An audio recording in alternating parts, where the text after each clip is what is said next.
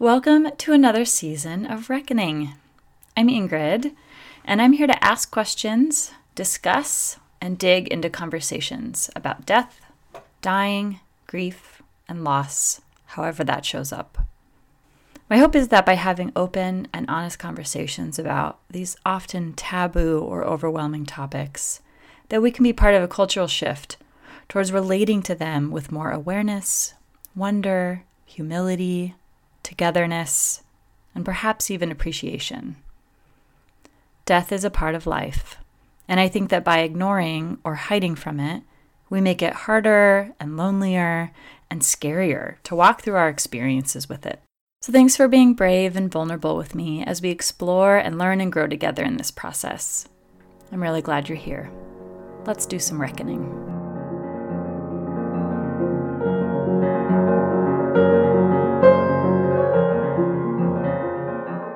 This episode, I have the great pleasure of interviewing Krislynn, who survived a very near-death experience in a horrific car crash in her 20s. And I just want to give the warning for folks that are listening that there is some graphic detail about her injuries. And so if you want to listen to the episode but feel like that might be uncomfortable for you to listen to, I recommend skipping ahead to 13, 14, or 15 minutes into the episode and just skipping some of those descriptions if you feel like they'll bother you. Overall, such a wonderful and insightful conversation. And we dig into not only her personal experience, but also how that impacted her work and the way that she shows up for people that are in similar situations. So I hope you enjoy.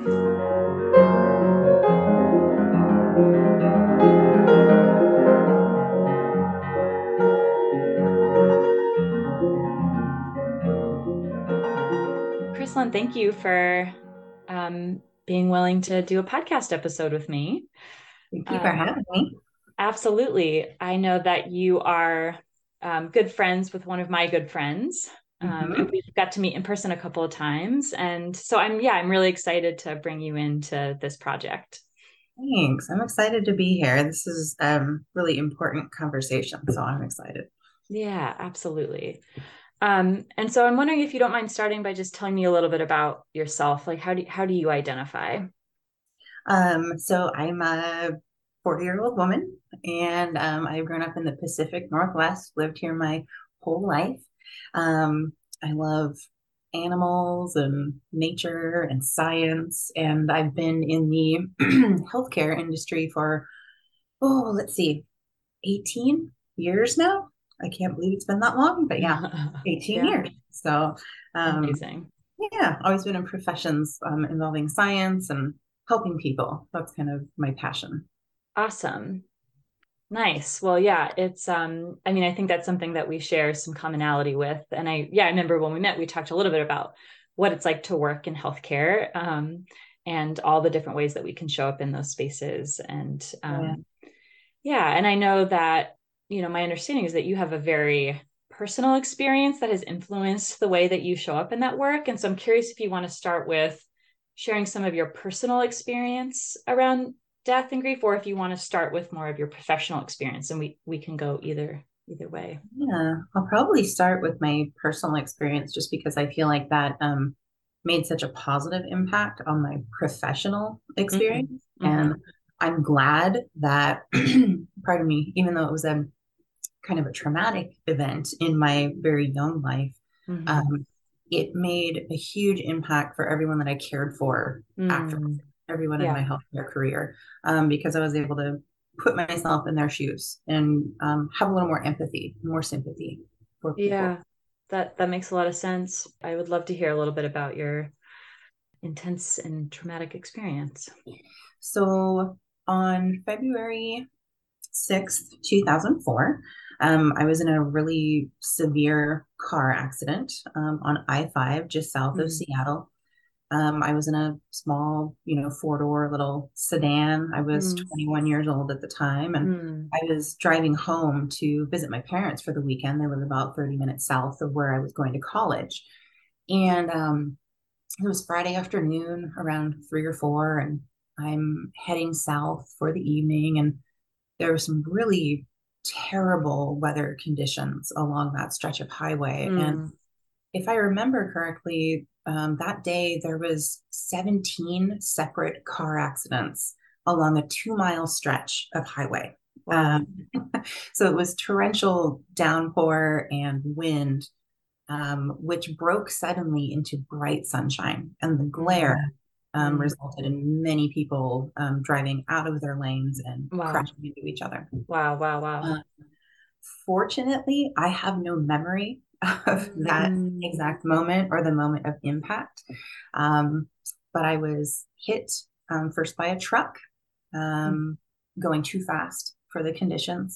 And their thought, based on kind of eyewitness reports, was that I was likely unconscious after that first impact, but that my foot was stuck on the accelerator of my car.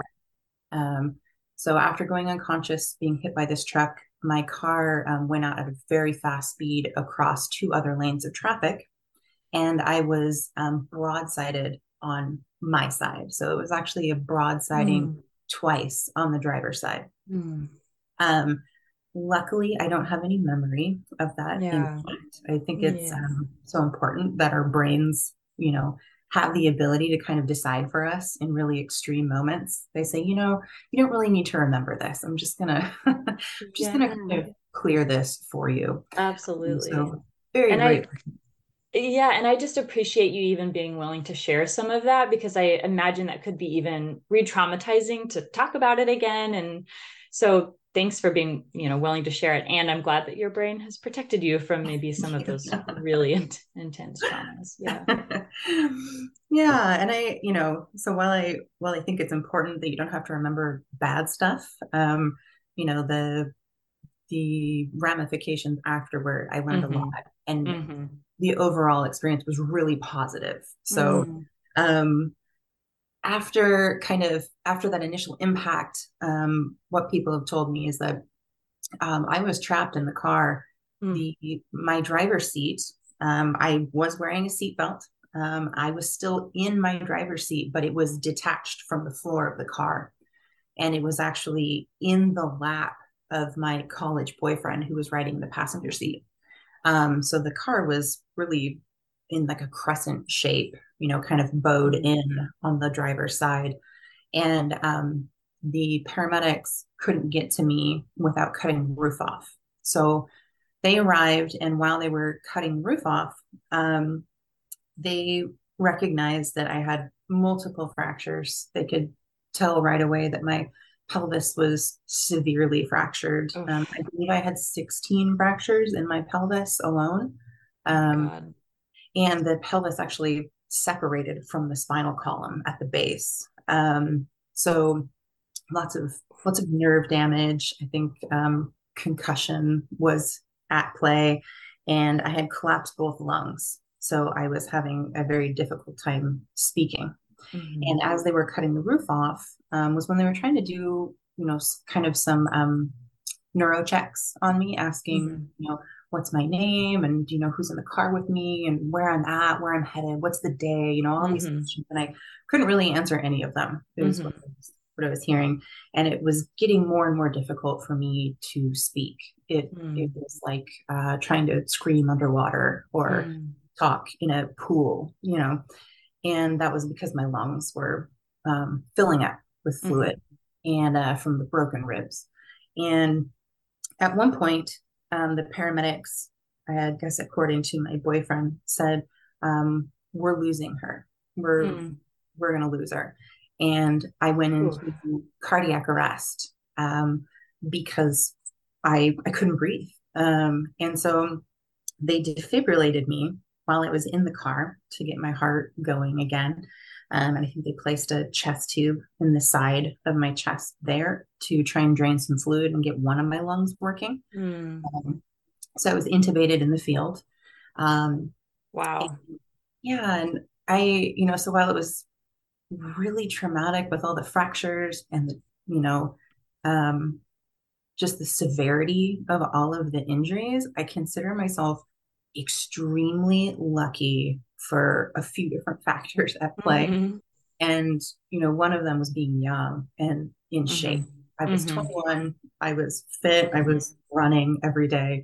And then the second part was being 10 minutes down the freeway from Harborview Medical Center in Seattle. Wow. Number one trauma unit up on in the Pacific Northwest. Wow. Wow. You know, if this had to happen, I was extremely fortunate that it happened when and where it did. Mm-hmm. Yeah. Mm-hmm. Wow. Wow. Whew. I just want to name that, like, I'm feeling a reaction hearing all of that. Like, that is an extreme amount of things for your body to experience, like, immediately and suddenly. Yeah. And to hear you say, like, I feel grateful or like, I feel lucky is, I mean, it speaks a lot to, like, I mean, to have emergency responders that are able to show up and know what to do in those settings and to be able to get to the help that you needed to survive all that is, I mean, it's really incredible. Yeah. Very, very grateful for them. And some of those, well, one of the paramedics and one of the officers, actually the first officer who arrived at the scene, actually followed me in an ambulance. You know, his vehicle was behind my ambulance up to Harborview and met with my parents when they arrived. Mm. I mean, I just had this team of really amazing people caring for me. And this police officer called my dad every day until I woke up from a coma to make sure that I was progressing and, you know, getting better every day. Amazing. So amazing people. And so that was the next step after that car accident and, you know, being defibrillated. I was transferred up to Harborview, and some of the injuries. I, you know, was obviously concussed. I had cervical spine fractures, C5 and C6. So I was in a Miami J for 8 weeks. Is that a neck brace? Yep, that's a neck brace. And I broke my back in multiple places. So I went in and had a spinal fusion once I was stable enough to undergo that procedure. My pelvis, as I mentioned earlier, was fractured in 16 places and separated from the spinal column. So that's all pieced together with metal. I mean, it literally is something you'd find out of a bucket at Home Depot. I always joke about that. And that's still the case for you? Like, you still have these metal plates and screws and stuff? Yep, still in there. So there's always jokes about me being a bionic woman, and yes, going through jokes. Yeah, transportation security at the airport. Yeah. I'm sure it's sometimes I set those alarms off and sometimes I don't. It's interesting. Fascinating. And you know, I broke, you know, shoulder and many ribs. I lost part of my liver. Part of my small intestines.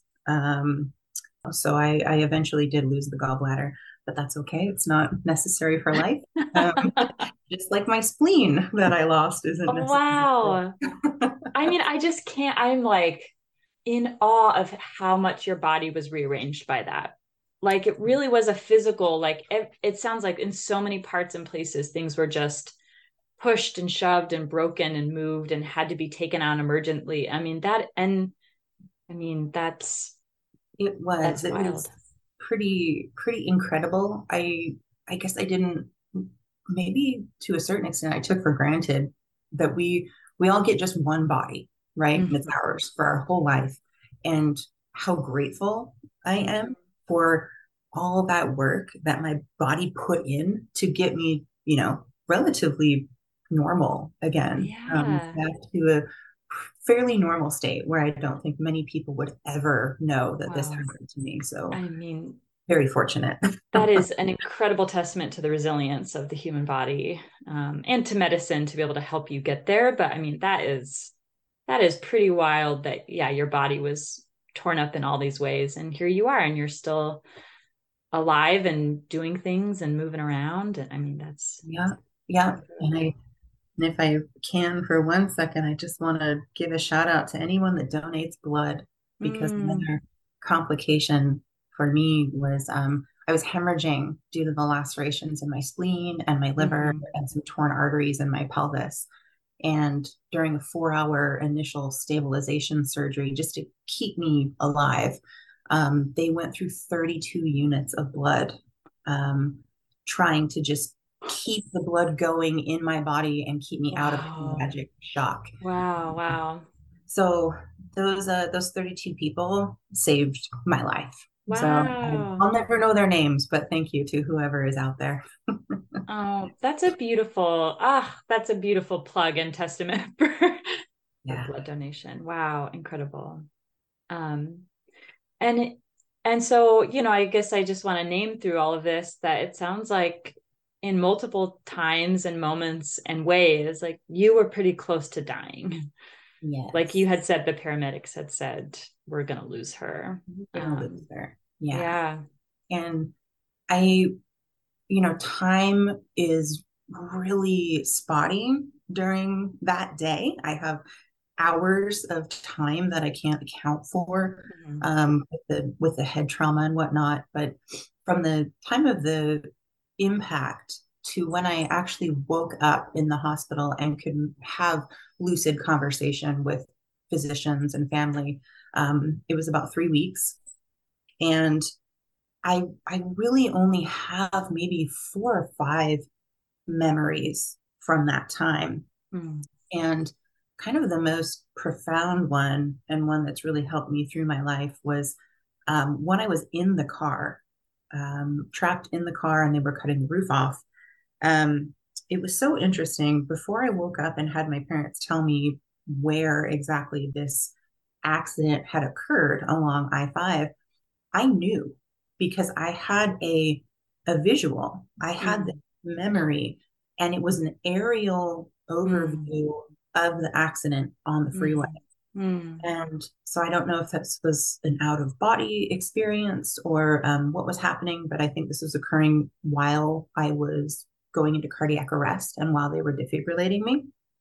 And this experience, I know I was above people. I was up higher than my body was. And I, on some level, understood that I wasn't in my body, and I was sensing a presence or a voice.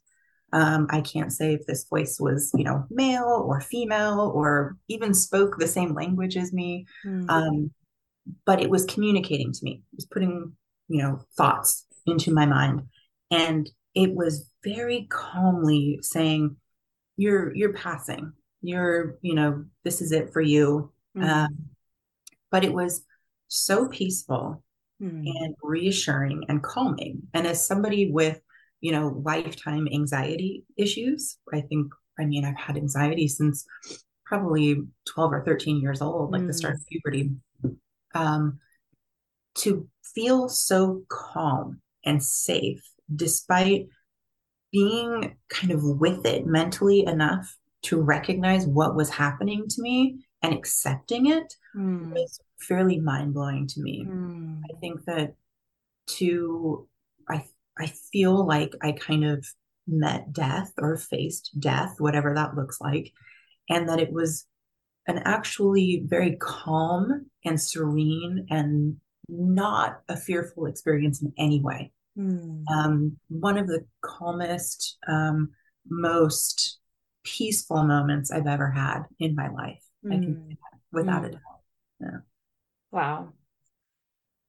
Man, that just, it gives me chills to hear that, right? It's something that feels so reassuring, that I think, as I've had all these conversations about death and dying, there's often this underlying fear and anxiety, and there's such an avoidance because of all of that. And I think this is the part of the piece of it that I think is so, just mysterious and fascinating about it, is exactly this, we've heard this sort of narrative from other folks that have had near-death experiences, that actually there is a peace and a calmness and an energy to it that doesn't feel scary. And I think that I think you used the word earlier of comforting for people, and reassuring is, what's coming up for me. But it was just a natural part of the process.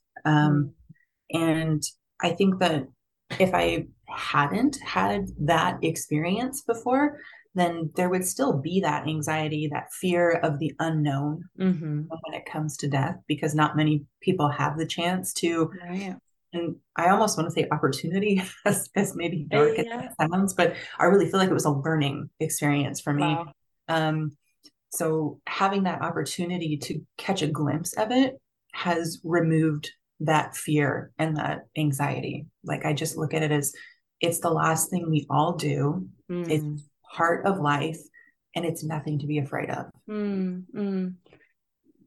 What an amazing thing to, I mean, obviously a horrific thing to go through in so many ways, but also, as you said, like an opportunity, like what an incredible gift in a way that you've been given to have that experience. And I'm curious how that impacts as you move through the world now, like does that shift the way that you think about your own death when it does come, or, you know, your like risk analysis of things, or like, I'm just kind of curious, like, do you move through the world like, well, whatever, I'm not worried to die, so I'll go skydiving or like whatever. Right.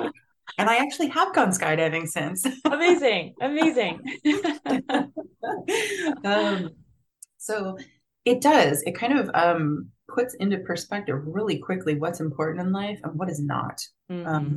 What do you really need to focus on in order to be happy and fulfilled, and what no longer matters? And, you know, it's different for everybody, but if I'm just speaking for myself, you know, a lot of what doesn't matter anymore are materialistic things, you know, money, whatnot. I want to live comfortably, but I want to live most importantly with people who make my life better, people who I love and who love me, and trying to stay healthy and active and just really kind of treat my body with the respect it deserved after having gone through all that and then made it back. Working so hard for me, you know, to have this day-to-day life where I'm lucky to still be walking and breathing on my own, or even just alive. So I think it really gives you that perspective of what's important, what's not, what do I need to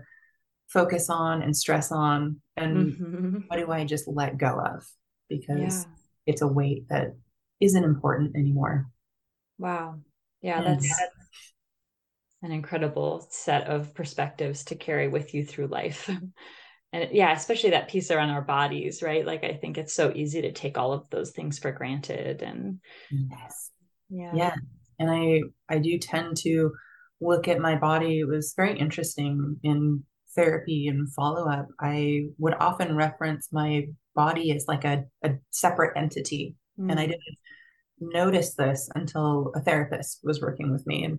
And she actually said, do you recognize that you refer to your body as not a part of you anymore? And I went through some body dysmorphic disorder after that accident, because I had mentioned earlier that being 21, being young and healthy and fit, I was a runner, and then being broken literally into so many pieces and put back together. Things don't move or feel or look the way that you're used to anymore. And I was in a bed for 3 months because of that broken pelvis, and I didn't see my body for a whole 3 months after that. So it was a bit of a shock to finally see myself in front of a mirror, or to stand up and feel how different my body is, especially with the muscle atrophy that occurred being in a bed for 3 months. So looking at my body in a mirror for the first time after going through all that trauma, all those surgeries, was this really profound moment where, on one hand, I looked at my body and I didn't recognize it. The look, the feel, the function, and at the same time feeling profound gratitude for it and all that my body had been through. So I've gone through a lot of therapy to try and kind of reconcile those two pieces and bring myself back into my body mentally, recognize that it is mine, even though it feels very different and functions very different than it did before. So it was a long process through the recovery, but it finally happened. Mm.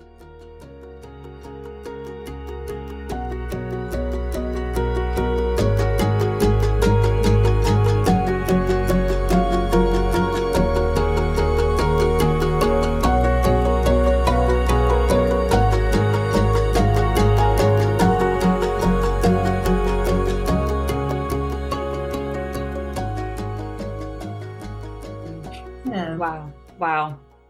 Yeah. I mean, that all I can say is wow. I really just appreciate, again, you being willing to share so vulnerably and honestly about all of that, because, you know, these are things that we can talk about over the span of a few minutes, but that is an experience you went through over years, you know, of your life. And yeah, just the profundity of feeling you were in a different body essentially, and that process of getting back into relationship with it is, I'm sure, something we could talk about for an entire hour. Like, that is an incredible process in its own right. It really was amazing. And I actually, something that I wished I had through the recovery process was, that was one of the pieces that I wanted to talk to somebody about, someone that had experienced that. But I feel like that's a very rare thing to find another person who had been through such a significant trauma and was kind of relearning and being reintroduced to their own body after being in it for 21 years. Right. And I was really fortunate to actually have the opportunity to offer that to a friend of the family. When I started walking again after 3 months, a friend of the family approached me and said, you know, my niece was just in a really horrific car accident on I-5, and a lot of her injuries mirror your own, and it would mean so much if you would be willing to come visit her in the hospital, because she is absolutely devastated and struggling with these injuries and how she's going to recover from them on a physical level, on a mental level, and just all the emotions involved in that recovery process, the unknown of, will I move normally again? What will my new body feel like? And I agreed to come talk to her, and it was an amazing experience. We ended up talking for like 2 hours. I kept asking, like, are you okay? Are you too tired to do this? Because she was still in the trauma unit at the medical center, the same floor that I was on. She was one door down from my room. And we talked for 2 hours, this person that I didn't know, but we were kind of brought together through really similar circumstances. And I was really happy that I could walk out of that room knowing that she felt like she was in a better place. Like, it gave her hope to see me walk into a room normally, being functional again after such a trauma. And we kept in touch for a few years, and she made a great recovery, and she's doing really well. So amazing. I so wish that I had someone like that for me when it was my turn to be in the hospital bed, but grateful that I could be that person to her. Wow. Yeah. What a gift that is to her. And I mean, what an incredible thing. I feel like, you know, one of the things that you said was that this whole process and experience that you went through has impacted and formed the way that you have moved through the world since then. And I think two pieces stand out to me. One is that there's like this dichotomy of like having had this near-death experience where you feel like this peace and this calm that came, you know, from tapping into this, you know, whatever it is, this like higher power or this sense of the world. But then also that there still is like grief and struggle and loss and pain physically, pain emotionally, doubt, like all of those things still are part of the human experience. It's like that just didn't go away because you had this very profound, like, you know, maybe spiritual experience. And both of those things can be true at the same time, which I think is incredible. And that's embodied in you, you know, like that's, but then also that you come away from that wanting to help others or to like apply that newfound perspective and wisdom to helping other people that are struggling. And curious if you want to talk a little bit about your work in the healthcare field and how that has been impacted by this whole experience. Cause that ties. Yeah. And it's, I think that it's made such a positive impact, not just on me as a person, but it's definitely allowed me to better care for people in the healthcare part of my life. And I worked primarily in critical care units, cardiac and neuro units. So many patients were in beds recovering from significant, cardiovascular or cerebrovascular injuries or surgeries. So they were there for, oftentimes weeks at a time. And I would see them on a daily basis. You worked as a nurse, is that right? I'm actually a neurovascular specialist and a registered vascular technologist. So I'm kind of an expert in imaging blood flow in the body. And so I would image my patients' brains on a daily basis. And I'd come in, and oftentimes these patients would arrive from the field, comatose, or they'd head straight into an emergent surgery. And as they started to wake up, a very, very common comment that was made to me when I'd come in, patients would say, "You have no idea what it's like to be stuck in a bed for, 5 days, 10 days, however long they had been there, a month." And I was lucky enough to be able to say, I do understand what it's like to be stuck in a bed. And then I always say, I'm not turning this into a conversation about me, but if you're willing to listen to me for just a couple minutes, I'm happy to share a story and let you know that I understand completely. Mm-hmm. And I think a lot of patients, and myself included, when I was a patient in the hospital, react out of fear because, we're very vulnerable. We're in this position where we have no control. We're afraid of the unknown, what these outcomes will be. And then there's also just the concept of pain, just experiencing pain and recovery. And watching that wall come down around a patient who suddenly realizes they're in a room with someone who understands and has been in their shoes is one of the most palpable things I've ever experienced. Some would cry, some would smile, some were just happy that they were looked at as another human being and not a broken piece of equipment or someone in need of a fixing. It's another human connecting with you, understanding what you're going through, and they can relate and talk to you like a person, one-to-one understanding. So without that experience of my car accident and that near death memory, I don't think I could have ever understood my patients when they had that moment and said, you don't know what this is like. You don't know how hard this is. And to be able to say, yes, I do. And watch them kind of instantly have a weight come off was something so important to me. It was really valuable. I can't, it's hard to put it into words. I mean, I feel valuable for everybody involved, right?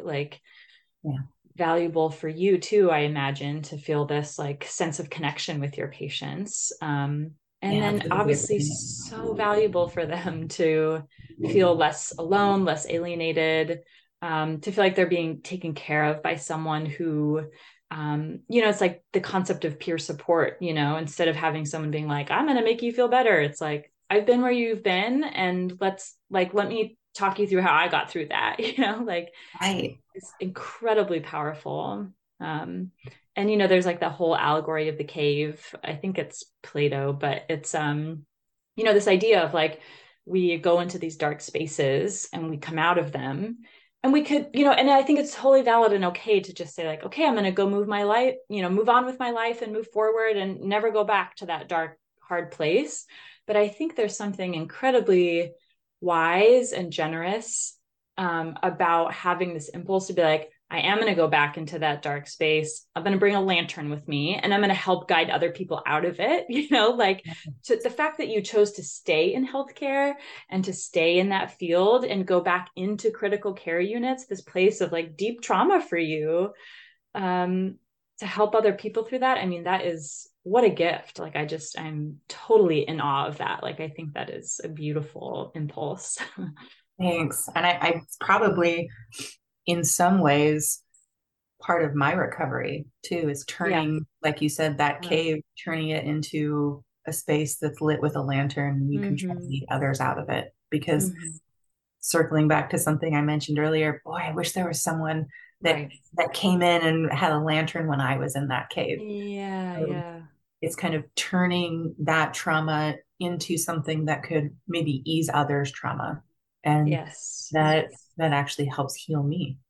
So I don't know if that's selfish or not, but I don't think so. I think is that's beautiful. I think that is such a beautiful way to, we all get to grow and learn out of a process like that together and have, collective healing. I think that's incredible. Yeah, I agree. Yeah. I appreciate you being willing to enter into that space of sharing your story for exactly, this purpose of like us all being able to really relate to these experiences and feel less judged and feel less alone. And I think it's super important. So thanks for digging into all of that with me. Happy to be here. It strikes me as powerful and brave to just come forth with your experience. So it's so important to have these conversations. And I think that the more people kind of normalize these conversations and have them, if they're willing, it really takes away that fear of death and dying and the whole process, because it is something so natural. It's the last thing we all do. And I think it's really important to just paint a picture of what it is. Natural. Yeah. I really appreciate that. That's one of your big takeaways from your experience. And I'm curious if I don't know if you have other examples or ways that just everything that you've been through, including your work, like has shifted the way that you relate to death or talking about death or your feelings about death. Like, I'm curious if that has, I feel like for some folks, maybe that would make them more spiritual or religious, or for some folks, it would make them more, reverent around death and dying, or maybe for some folks, it would make them be like, I escaped this once. I'm never going to bring it up again. I'm going to be super risk averse for the rest of my life. And so, I'm just curious how I'll live my life in a bubble. I feel like I could see people moving in that direction too. Right. So. Absolutely. Yeah. It's a very warranted response. I think for me, after that, especially if I shared that kind of out of body experience with anybody, there were a lot of questions about whether or not I believed in God. Mm-hmm. And my family did not raise me going to church or having any specific religious beliefs. It's just not a part of our family. And I've considered myself agnostic since I was very young. So I think that, while I haven't really seen evidence of there being a higher power out there, I'm not closed-minded to it. I'm open. I would love to be surprised and find out that there is a higher power. Yeah. And with this experience, I can't say that it changed my mind about that. I still walked away being agnostic. I don't really know what that presence or that voice was in my head. Was it my conscience? Was it a part of me, my being separating from my body, or was it an energy? What was it? I still can't put my finger on it after all these years. So while I'm grateful for everything that happened, I can't say that it changed my mind about religious or spiritual beliefs, but it did change my mind about kind of the perseverance of people going through something like that and recognizing the work and the time, all the effort, the tears, the pain, to get to a place where you can keep moving on with your life and not necessarily move past that experience, but move with it and bring it with you in a way that you can learn from and gives you perspective on your day-to-day life. I think that would be the biggest thing, the biggest change for me that I walked away from that. I think that before that accident, and I kind of look at my life as like pre and post accident. I bet, yeah. Two very different people going into that experience and coming out of that experience, and kind of that perspective that I just mentioned, gaining that insight has really made the person that came out of it better for having gone through it. I definitely am grateful for having had that accident. I have had people ask me if you could go back in time and not get in the car that day, change your plans because you knew it was going to happen, what would you do? And my answer is 1000%. I would still get in that car because I think I'm really honestly just a better human being having gone through that. So very worth it. It's definitely changed my thoughts and feelings on how to navigate life for sure. I appreciate that naming of just like the inability to separate out who you are now from that whole experience. And especially, 21 is so young, that's like such a time of identity formation still happening. And so to go through something, I think it obviously would be intense and life changing for anyone at any age to go through something like that. But yeah, something specifically about like 21 is this like edge of like youth and adulthood and just stepping into like, new selves. And I'm hearing you say that it it just really formed and transformed you to go through all of that.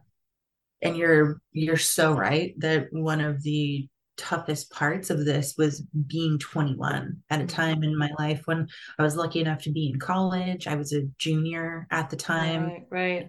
in, my program, and it's a sequential program. And, things at that time in your life have these kind of like logical next steps. Yes. There's a progression to them. Right.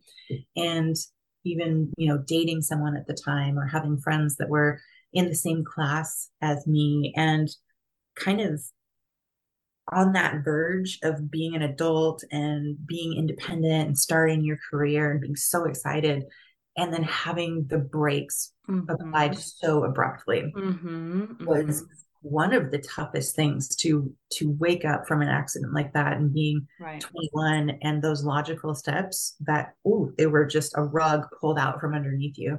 Right. It's like, you're doing a 180 now. You have to navigate a completely new obstacle course. Right.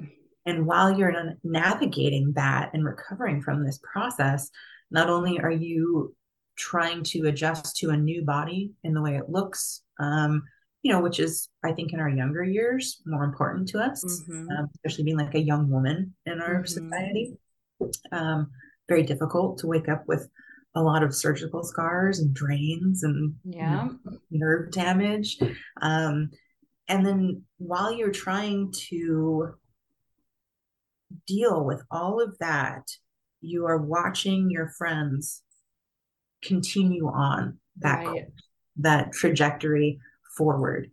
And so trying to stay positive about where you're at and what your new reality is, while trying to maintain friendships that you're watching kind of, lack of a better term, kind of sail away from you, sail toward that sunset while you're kind of stagnant. Yeah.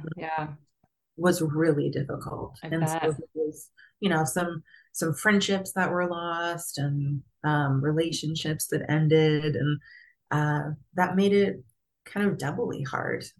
That's a very young time in your life when you're kind of carefree and you're figuring out who you are, and then you're kind of brought into this like harsh reality of, yeah, all right, yeah, it's time, you're figuring out now who you are. Yeah. Which can be, there's positives and there's negatives to that. Yeah. So to me, it looked like a positive now that I have like the beauty of hindsight. But at the time, that was one of the biggest struggles. Being numb. Yeah. I'm sure. Right. And watching people around you just continue to move forward in their lives. And yeah, I remember in a grief class that I took, we talked about this concept of like an off time loss, you know, where it's like there are losses expected in our lives. And when they happen out of order, it's just an added layer of grief, you know? So it's like, we expect our grandparents to die, but if a child dies, that's like a completely added layer of like, well, this wasn't supposed to happen at this time. And this is a super minor example, but, or it's not super, I don't want to minimize it, but it's just a different example of this. But I feel like, you know, my dad died when I was in my early 20s. Mm. And I remember it being like, none of my peers are dealing with this right now. Like, yeah, you know, and so it's not the same thing, but it's definitely like, oh, I'm having to deal with this different reality. And I have this distinct memory of like going to a Halloween party, like a few weeks after, or like a week after he died or something. And I just remember being like, why are people having fun right now? This isn't, you all are having fun, but I am not. And it's that can feel, again, this, like, I think the importance of having connection or talking with people who are going through a similar thing can be so helpful, because it's like, okay, I might feel alone in some moments, but I'm not entirely alone in this experience. I think it's really important. Yeah. Well, I'm so sorry that happened. It is hard when people around you haven't been through the same experience that, you know, we've been through, and it's not syncing up right with our, right, with our anticipated timeline. It feels like a deviation, yes, which is more difficult to navigate. Yeah. Absolutely. Yeah. It's just so important to be able to have conversations like this that people can listen to and say, this has happened to me, or this is happening to me, and I'm not alone. It helps get rid of that feeling of being alienated. You're the only one. Yeah. Yeah, totally. Well, I feel like that feels like a nice place to wrap up, just to kind of end on this note of like, oh yeah, this whole, you know, point of connection and feeling like, oh, talking about these things feels like a healing process too. Exactly what you were saying earlier. Like, a friend of mine asked me actually at one point, like, does this podcast feel like my own healing process with the loss of my, you know, my dad? Like, oh, is talking about death helpful for me to heal? I'm like, yeah, I think so. I don't think that's like the only purpose to all of this, but it does feel like there's a beautiful parallel process of like when we get to experience healing and growth and learning while connecting with other people. So I think there's something really profound about that. It's kind of able to help others while having this kind of cathartic moment for ourselves. But I guess just before we wrap up, I'm curious if there's anything else that you want to share or bring in, or things that feel important for you to talk about or name. I don't know how to pull it in, but another kind of perspective was being the one in the bed, being the one that had been injured and having to go through the recovery and all the surgeries and whatnot. I think my parents, you know, family and friends were so concerned, and they were losing sleep and they were stressed. I actually think it was a harder process for them than it was for me. Mm-hmm. And I think that there's a lot of fear, you know, around like losing loved ones or witnessing them, you know, go through pain or an arduous process. It's hard because we're not the ones that are in control when we're watching that, right? Yeah. Yeah. Kind of, oh, what's the word I'm looking for? Helpless. You feel helpless. Yeah. And I think that my parents felt that way to a certain extent. And I actually had more empathy for them than I did for me in all of this process, because I was the one that had to put in the work, right? I had these goals that I had to reach, and every day was get a little better, do a little more, move a little farther. Mm-hmm. And for them to have to sit and watch, I think was kind of a unique kind of agony, right? It's their own recovery process. And I know, afterward, my mom had to see a therapist for post-traumatic stress disorder after my accident. So while she wasn't the one that had to go through the recovery, she was walking kind of in parallel with me through the process and suffering her own trauma. Yeah. And that's a tough one. I've witnessed that too in, healthcare, a patient may be passing due to, whatever circumstances have befallen them, and to have to be in the room with grieving family members is very hard, because it's hard to always know what to say and how to comfort them. Mm-hmm.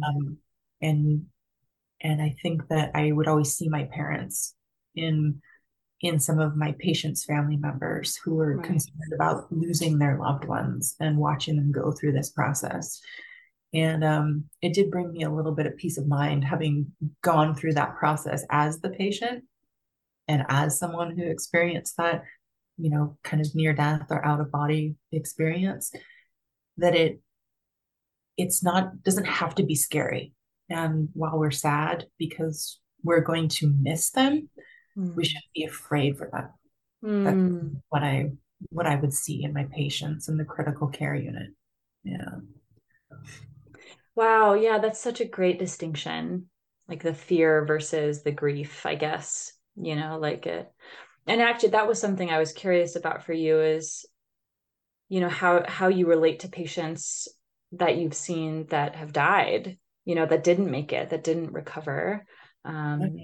Yeah. I mean, I think I think there's something really important about that naming of the helplessness of folks that are nearby that can't necessarily do anything about it. And they just have to wait and not in control of that outcome. That's a very different relationship to that whole experience of coming close to death. It is. Yeah. And there's, a little bit of like survivor's guilt, I guess, sometimes. I'll, whether it's driving past a car accident on my drive to work or seeing something on the news, and, them acknowledging that this person in the car didn't survive, and looking at that car and the wreckage looks so minor compared to mine. You can't help but wonder sometimes, well, geez, why me? Or why not them? And it just puts into kind of perspective, kind of as our lives go on, there's these small little things that could completely change the course of the day. What if I left my, my dorm or the campus that day, a minute earlier or a minute later? Would I have been in a completely different situation? Right. Now, right? So it's definitely a unique position to be in when you see someone who's been through trauma or, they've battled a long-term illness or an injury, and you witness them maybe not come out as lucky as I was, or as, someone else was. And you can't help but kind of feel this simultaneous, a sadness for them, a grief for them, but also a feeling of kind of gratefulness and appreciation for yourself, because it gives you that perspective that things could be worse. Yeah, absolutely. And I, it's like, as you were describing the accident, like I've been on I-5 in those moments where there's downpours and then sudden sunbursts like that. It feels like that whole corridor is full of those like really intense sudden downpours. And so I think, there's like a visceral feeling of like, I think we often leave the house just not, it's not even a conscious thought. Like, I'm not going to die today. That's not going to happen to me today. And how off-putting it is, I think, to hear stories when that happens to people that we know, and to yourself, obviously. It's like, oh yeah, absolutely. Yeah. That it's absolutely right. That morning, I think I woke up and I guess I took a midterm exam. I don't remember that exam at all. My slate was kind of wiped clean of that exam. Yeah. And on a kind of a lighter note, it was a physics exam. So I'm okay with that having been purged from my memory.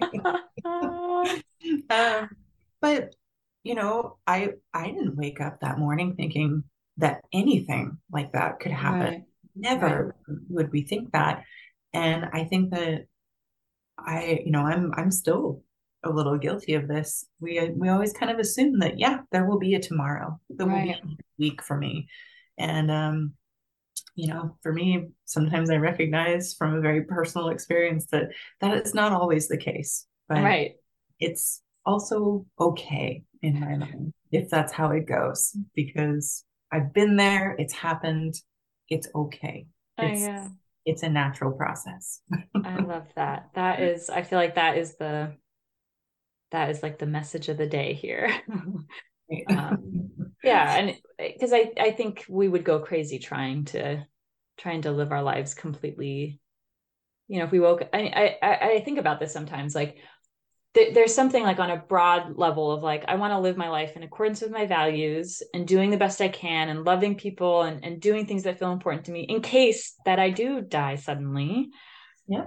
And I think we would go nuts if we were like, I could die today. So we just can't do all of it. We just can't live life constantly anticipating that we might die. And so at some point we have to just I feel like the word trust is coming up as I'm hearing you talk through some of these experiences, like just trusting that that things will be okay, even if they're deeply not okay, kind of the outcome will lead us to something ultimately that needs to happen or will be okay.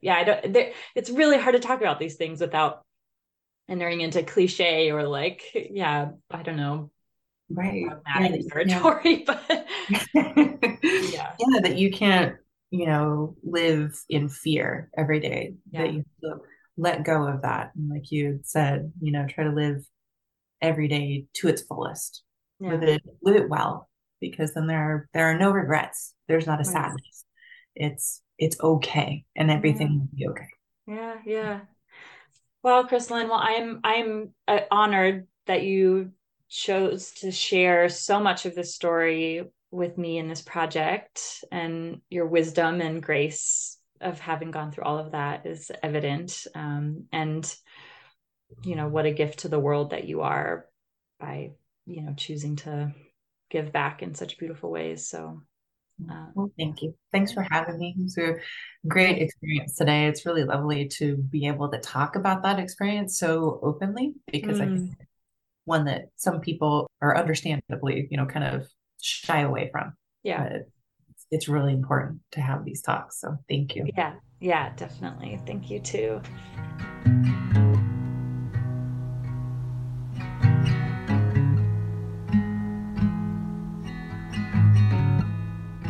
Thanks for listening to another episode of Reckoning. I just want to say a couple more things. First, I want to put in a quick plug for ways you can support this project if you find it valuable.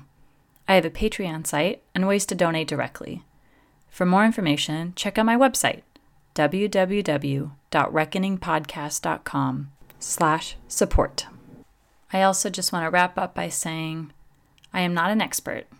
I'm not here to tell people how to grieve or heal, or what death is or isn't. My main goal with this project is simply to create space for us to share our stories and thoughts and feelings about death and dying, and from that collective experience, enable all of us to feel less alone in facing the challenges of grief and loss. Thank you for listening, and for being brave and vulnerable, and for your time. If you have any questions or comments, please get in touch with me. I'd love to hear from you, and perhaps share your story too.